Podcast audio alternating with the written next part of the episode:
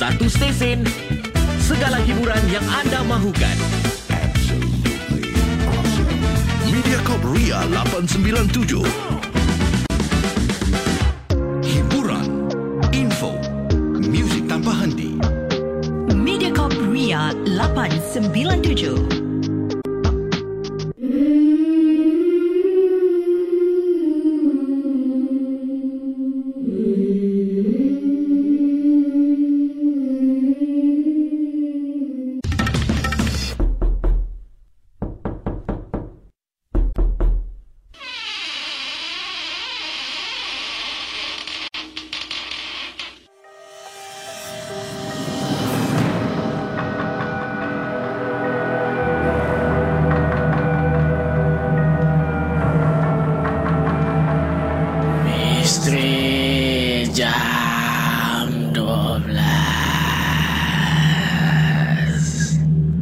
Selamat datang pendengar-pendengar Misteri Jam dua belas.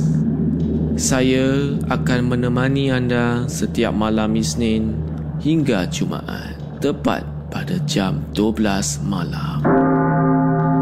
Sebelum anda tanya, suara siapa pula ni di Misteri Jam dua belas? Biarlah saya memperkenalkan diri saya ini. Nama saya Hafiz Aziz dan saya dari U X M. U X M adalah YouTuber di Singapura yang membuat konten-konten seram di YouTube. Dan kali ini saya teruja sangat untuk kongsikan kisah-kisah dan pengalaman seram kepada pendengar Misteri Jam dua belas Gerun Malam.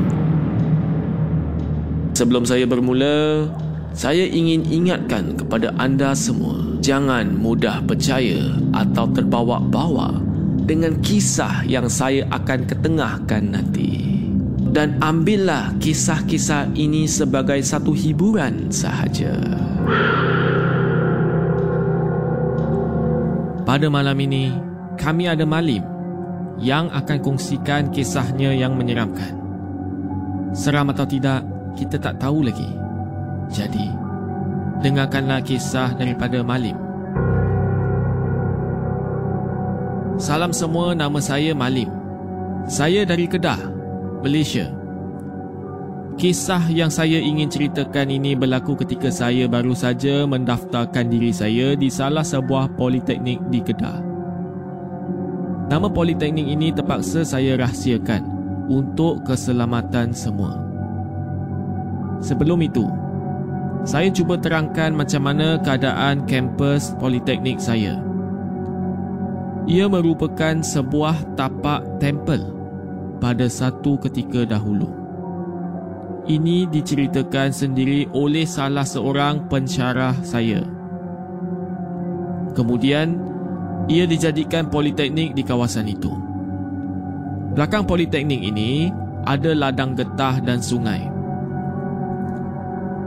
Pernah ada kisah mengenai kisah-kisah orang kena rasuk di sana yang selalu berlaku di asrama.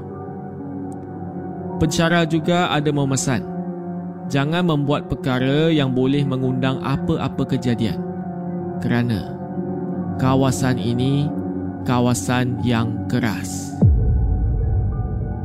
Ada juga blok pelajar perempuan yang mempunyai lima tingkat, tetapi pihak politeknik hanya izinkan sehingga tingkat empat sahaja. Tingkat empat sahaja yang boleh digunakan. Tingkat lima ni terpaksa dikosongkan atas sebab-sebab tertentu yang pernah berlaku di aras paling atas, iaitu di tingkat lima. Pada hari itu, pada hari itu, ia merupakan hari terakhir untuk acara orientasi, atau lebih tepat, orientation camp untuk pelajar-pelajar yang baru. Jadi kami semua ketika itu berada di masjid di dalam politeknik tersebut. Selesai aktiviti orientation camp pada jam sebelas malam. Kita semua diarahkan untuk beratur mengikut kos masing-masing atau kursus masing-masing untuk dibagikan baju seragam dan sebagainya. Mungkin kebetulan saya orang yang paling depan yang beratur untuk mengambil baju. Selepas saya mengambil baju, saya diarahkan untuk terus naik ke bilik. Dan untuk pengetahuan semua, bilik saya ni di tingkat empat. Tingkat yang terakhir bagi blok saya. Blok lain ada yang lima tingkat. Tapi blok saya je lah yang empat tingkat. Selepas saya selesai mengambil baju, saya terpaksa naik ke bilik di tingkat empat sorang-sorang, kerana kawan-kawan saya yang lain masih di bawah lagi. Ketika saya naik tangga untuk ke tingkat empat, bulu rumah saya ni dah meremang dah. Lampu di setiap tangga pula makin lama makin malap. Saya teruskan naik ke bilik saya di tingkat empat. Saya berjalan dan akhirnya sampai juga di depan bilik di tingkat empat itu. Lepas saya sampai depan bilik, saya tengoklah di bilik lain. Semuanya gelap. Masih tak ada orang yang naik. Semua masih ada kat bawah. Saya beranikan diri untuk membuka pintu bilik. Dan semasa membuka pintu bilik, saya dapat rasakan ada angin yang datang tepat ke muka saya. Saya tak tutup pintu bilik. Saya buka. Kemudian, saya kemas baju yang diberi tadi dan letak kat dalam almari. Bila saya sedang mengemas baju tu, mata saya ada terpandang sesuatu di tingkap. Saya tak tahulah saya salah tengok atau sememangnya itu adalah satu realiti. Saya ternampak bayangan yang bergerak laju di tingkap bilik. Padahal saya ni ada di tingkat empat tau. Mustahil kalau orang boleh berjalan kat luar sana tu. Saya cuba abaikan perasaan negatif yang ada. Jadi saya keluar bilik dan tunggu kawan saya untuk naik. Kemudian barulah ada tiga, empat orang yang naik ke bilik saya. Para pendengar semua, itulah kisah Malim di bahagian yang pertama. Jangan ke mana-mana. Saya akan sambung kisah Malim di bahagian kedua sebentar lagi di Misteri Jam dua belas Gerun Malam.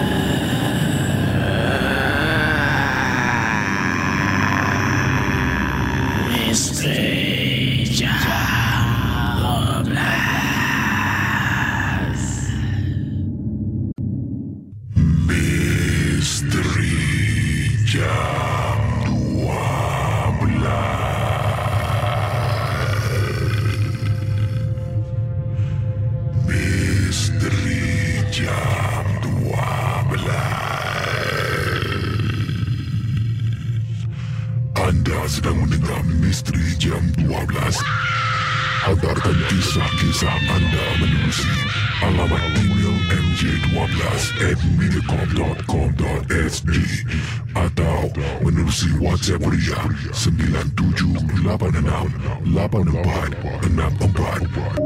Jangan takut, lawan.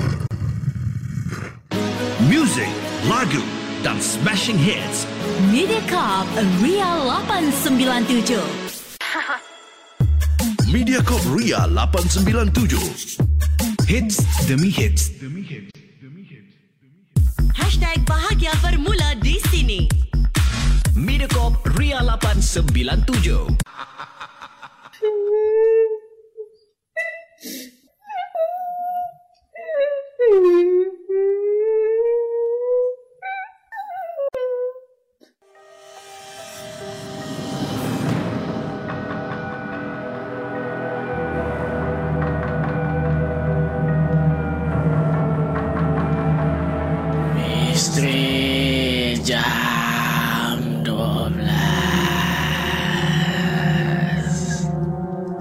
Selamat kembali ke Misteri Jam dua belas Gerun Malam.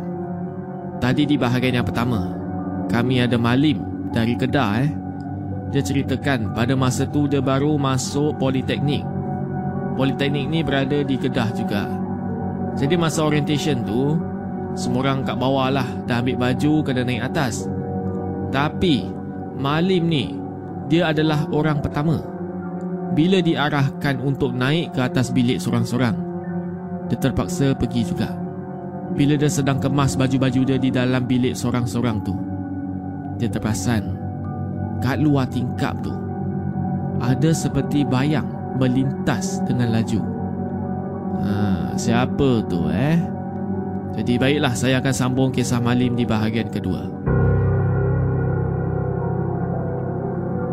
Pada petang tersebut, teman sebilik saya ni bagi tahu saya yang dia akan balik ke rumah. Jadi saya seorang je lah yang akan duduk di dalam bilik tu pada malam tersebut. Jadi saya ada rancangan. Saya ajak kawan yang lain untuk tidur dengan saya pada malam tu. Dan untuk pengetahuan semua, Kawan saya yang lain Kawan saya yang lain ini juga merupakan kawan baik saya.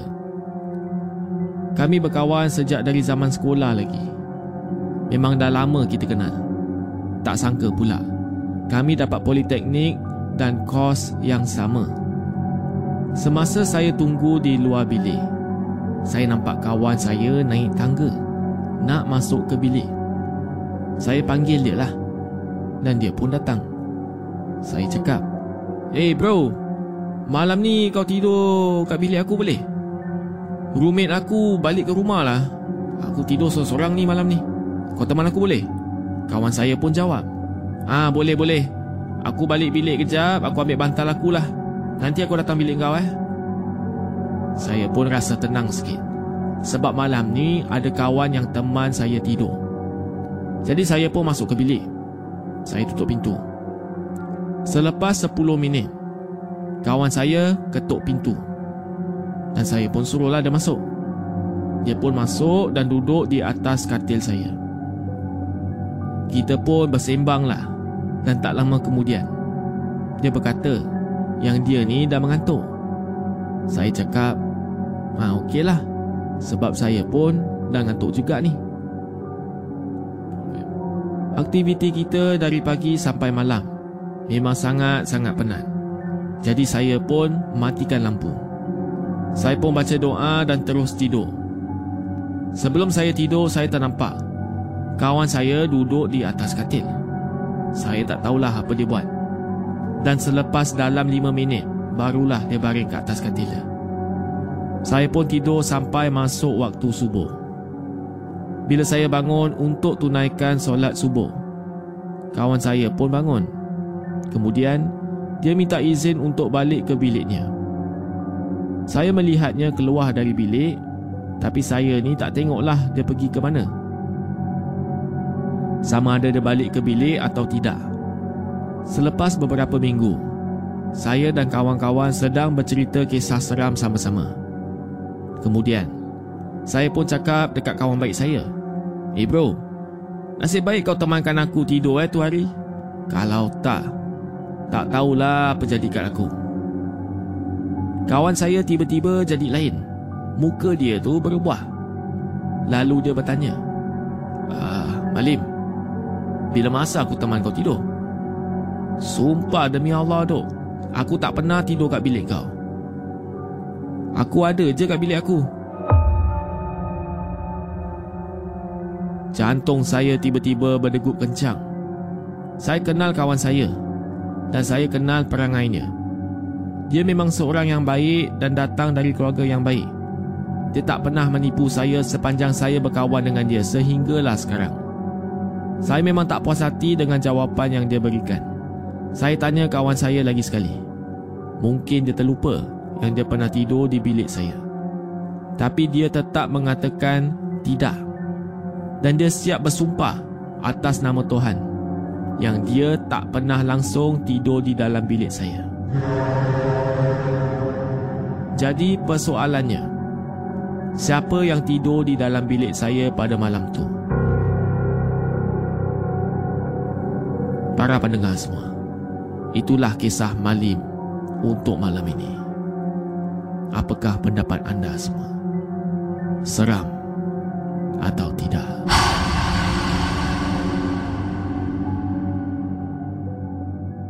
Ingin saya ingatkan lagi jangan mudah percaya dengan kisah-kisah yang diketengahkan.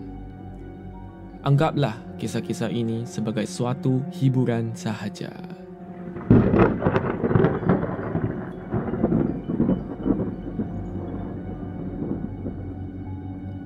Kalau anda ingin hantarkan kisah atau pengalaman anda yang menyeramkan, sila hantar ke email m j one two at mediacorp dot s g, di WhatsApp R I A atau Instagram R I A eight nine seven.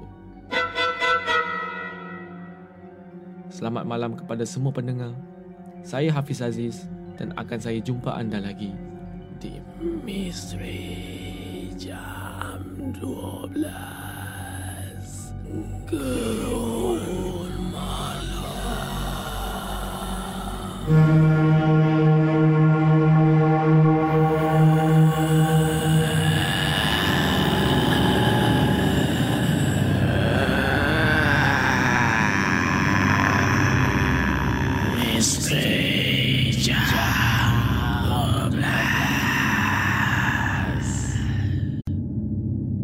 R I A lapan sembilan tujuh berlega di dunia digital. R I A lapan sembilan tujuh bermanifestasi dunia digital. Dari kota singa ke seluruh Asia, dari Asia Tenggara ke Eropah, dari Timur Tengah ke benua Amerika. Dari bandar utama dunia ke sempadan negara, pekan dan kota, kami bersama anda. Anda, kami, aku, kamu dan kita semua disatukan dengan hanya satu sentuhan bahagia, R I A. Dan di gelombang maya, kita akan bersama. Tidak kira di mana anda berada, kami senantiasa bersama.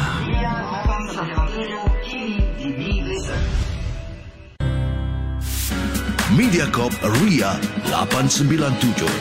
Hiburan tahap optima. Mediacorp R I A lapan sembilan tujuh. Music dan hits terkini. Silih berganti tanpa henti. three, two, one, let's go. Hiburan lapan tahap sembilan optima tujuh.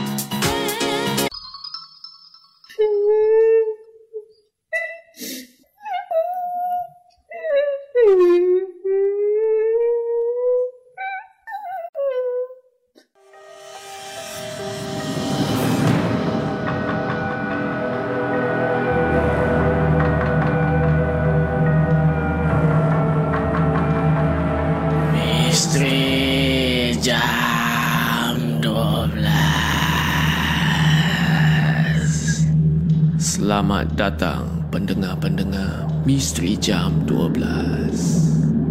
Saya akan menemani anda setiap malam Isnin hingga Jumaat, tepat pada jam dua belas malam. Sebelum anda tanya, suara siapa pula ni di Misteri Jam dua belas? Biarlah saya memperkenalkan diri saya ini. Nama saya Hafiz Aziz dan saya dari U X M. U X M adalah YouTuber di Singapura yang membuat konten-konten seram di YouTube. Dan kali ini saya teruja sangat untuk kongsikan kisah-kisah dan pengalaman seram kepada pendengar Misteri Jam dua belas Gerun Malam. Sebelum saya bermula, saya ingin ingatkan kepada anda semua, jangan mudah percaya atau terbawa-bawa dengan kisah yang saya akan ketengahkan nanti. Dan ambillah kisah-kisah ini sebagai satu hiburan sahaja. Pada malam ini, kami ada Misha yang akan kongsikan kisahnya yang menyeramkan. Seram atau tidak, kita tak tahu lagi. Jadi, dengarkanlah kisah daripada Misha. Selamat malam semua. Panggil saya Misha sahaja. Saya ni berasal dari Johor dan kisah ini berlaku dua tahun yang lalu. Pada waktu itu, saya, mak saya bersama-sama juga dengan kakak dan anak-anaknya pergi bercuti di Melaka. Tapi saya tak dapat pergi dengan mereka semua pada waktu pagi. sebab saya ni kerja pada hari itu. Jadi saya pergi ke sana selepas saya habis kerja. Saya telefon mak saya untuk bagi tahu yang saya ni akan pergi selepas saya habis kerja. Mak pun pesan kat saya, jangan sampai lewat sangat. Kau tu anak dara. Memang tak elok memandu malam-malam sorang-sorang lagi. Saya pun cakap lah, yelah mak, tengoklah macam mana nanti. Jadi tiba hari Jumaat tu. Hari tu memang terlalu sibuk. Banyak kerja perlu saya selesaikan. Saya buat kerja sehingga jam sepuluh malam. Saya terus call mak saya untuk bagi tahu lagi yang saya ni baru nak bertolak. Mak saya pun bising lah, kan mak dah cakap jangan lewat sangat. Kau ni drive sorang-sorang lagi, malam-malam pula tu macam mana ni? Saya pun kata kat mak, saya dah biasa dah mak. Mak tak payahlah risau. Saya ni memang dah biasa memandu sorang-sorang. Saya selalu juga pergi K L sorang-sorang atas urusan kerja. Selalunya saya akan pergi dari J B ke K L pada jam tiga atau empat pagi. Sebab time-time macam tu lah, tak ada jam langsung. Pada malam itu, barang-barang saya ni semua dah siapkan dalam kereta. Saya terus memandu ke destinasi. Untuk pendekkan cerita, pada petang esoknya, saya, kakak saya dan anak-anaknya, kita turun untuk mandi di swimming pool. Sehingga hampir senja dah kita mandi. Jadi kakak saya ni dia panggil lah anak-anak dia untuk suruh naik. Eh dah dah semua naik naik naik naik. Dah nak maghrib dah ni. Nanti nenek kau, ha? Nanti opa bising nanti. Tinggallah saya seorang kat dalam. Masih lagi swimming-swimming. Kakak pun kuatkan suaranya untuk panggil saya. Ya adik, naiklah dah nak maghrib ni. Kau tengok, dah tak ada orang dah. Semua dah naik. Jadi saya pun dengar katalah, saya pun naik. Kakak bagi tahu, kolam renang buka sampai jam tujuh malam je. Semasa berjalan menuju ke lift, saya ni seorang je lah yang tak pakai selipar. Dan kami pun jalan di lorong bangunan untuk menuju ke lift. Tiba-tiba para pendengar, sedang saya berjalan di lorong bangunan tersebut, kaki saya ni ditarik. Saya pun terjatuh. Anak saudara saya panggil saya Angah. Dan dia pun bising, Mama, Mama, Angah jatuh. Kakak saya yang jalan kat depan tu, dia pusing ke belakang sambil berjalan ke arah saya untuk tolong saya bangun dengan muka yang sedang tahan ketawa. Dia pun kata, macam mana kau boleh jatuh ni? Itulah selipar tu pakainya di kaki, bukan di tangan. Saya hanya mampu diam sambil menahan sakit. Para pendengar semua, itulah kisah Misha di bahagian yang pertama. Jangan ke mana-mana. Saya akan sambung kisah Misha di bahagian kedua di Misteri Jam dua belas Gerun Malam.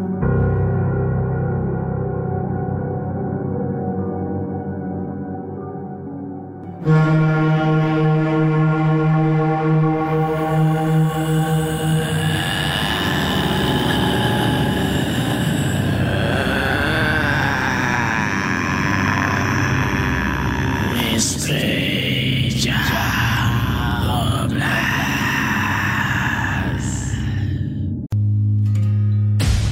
R I A lapan sembilan tujuh menemani anda sepanjang hari. Muat turun aplikasi Mi Listen atau dengar kami di mi listen dot s g.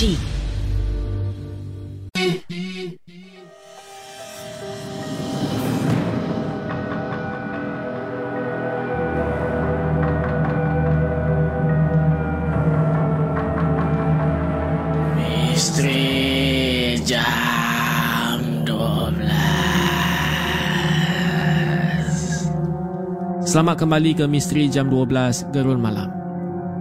Tadi di bahagian yang pertama, kami ada Misha yang telah kongsikan kisahnya. Dia ni orang J B, tapi dia naik ke Melaka untuk holiday bersama maknya, kakaknya dan anak-anak kakaknya. Jadi pada satu petang itulah, waktu pun dah nak masuk maghrib, jadi Misha dan kakaknya dan anak saudaranya tu naik daripada kolam renang untuk balik ke bilik hotel. Tapi yang tak sangkanya, Misha ni bila dia tengah jalan seorang-seorang kat belakang tu, tiba-tiba dia terjatuh. Tak tahu kenapa dia jatuh. Baiklah, saya akan sambung kisah Misha. Selepas kejadian itu, kaki saya ni berbulan-bulan tak baik-baik, sehinggakan saya pergi ke hospital untuk membuat pemeriksaan X-ray. Tapi bila X-ray tu, tak ada apa-apa yang patah. Kaki saya bengkak sebelah kanan, sehinggakan saya nak berjalan terasa sakit sangat. Saya ni tinggal seorang kat rumah pangsa. Saya selalu pulang kerja lewat malam. Bila saya pulang, saya mandi dan bersiap untuk tidur. Apabila saya nak lelapkan mata, saya terdengar di ruang tamu ni ada orang sedang berjalan. Itulah yang saya dengar. Padahal dalam rumah saya ni, saya tinggal seorang je. Cuba bayangkanlah. Gangguan ini berlaku selepas saya pulang dari bercuti. Sebelum ni memang tak ada apa-apa pun. Saya selalunya akan pulang ke rumah mak pada hari Ahad. Saya kata pada mak, "Mak, jomlah balik kampung, berubat cara kampung jom." Saya ajak mak untuk pulang ke kampung. Rumah di kampung hanya tinggal pakcik dan makcik saya sahaja. Mereka ni tidak mempunyai anak.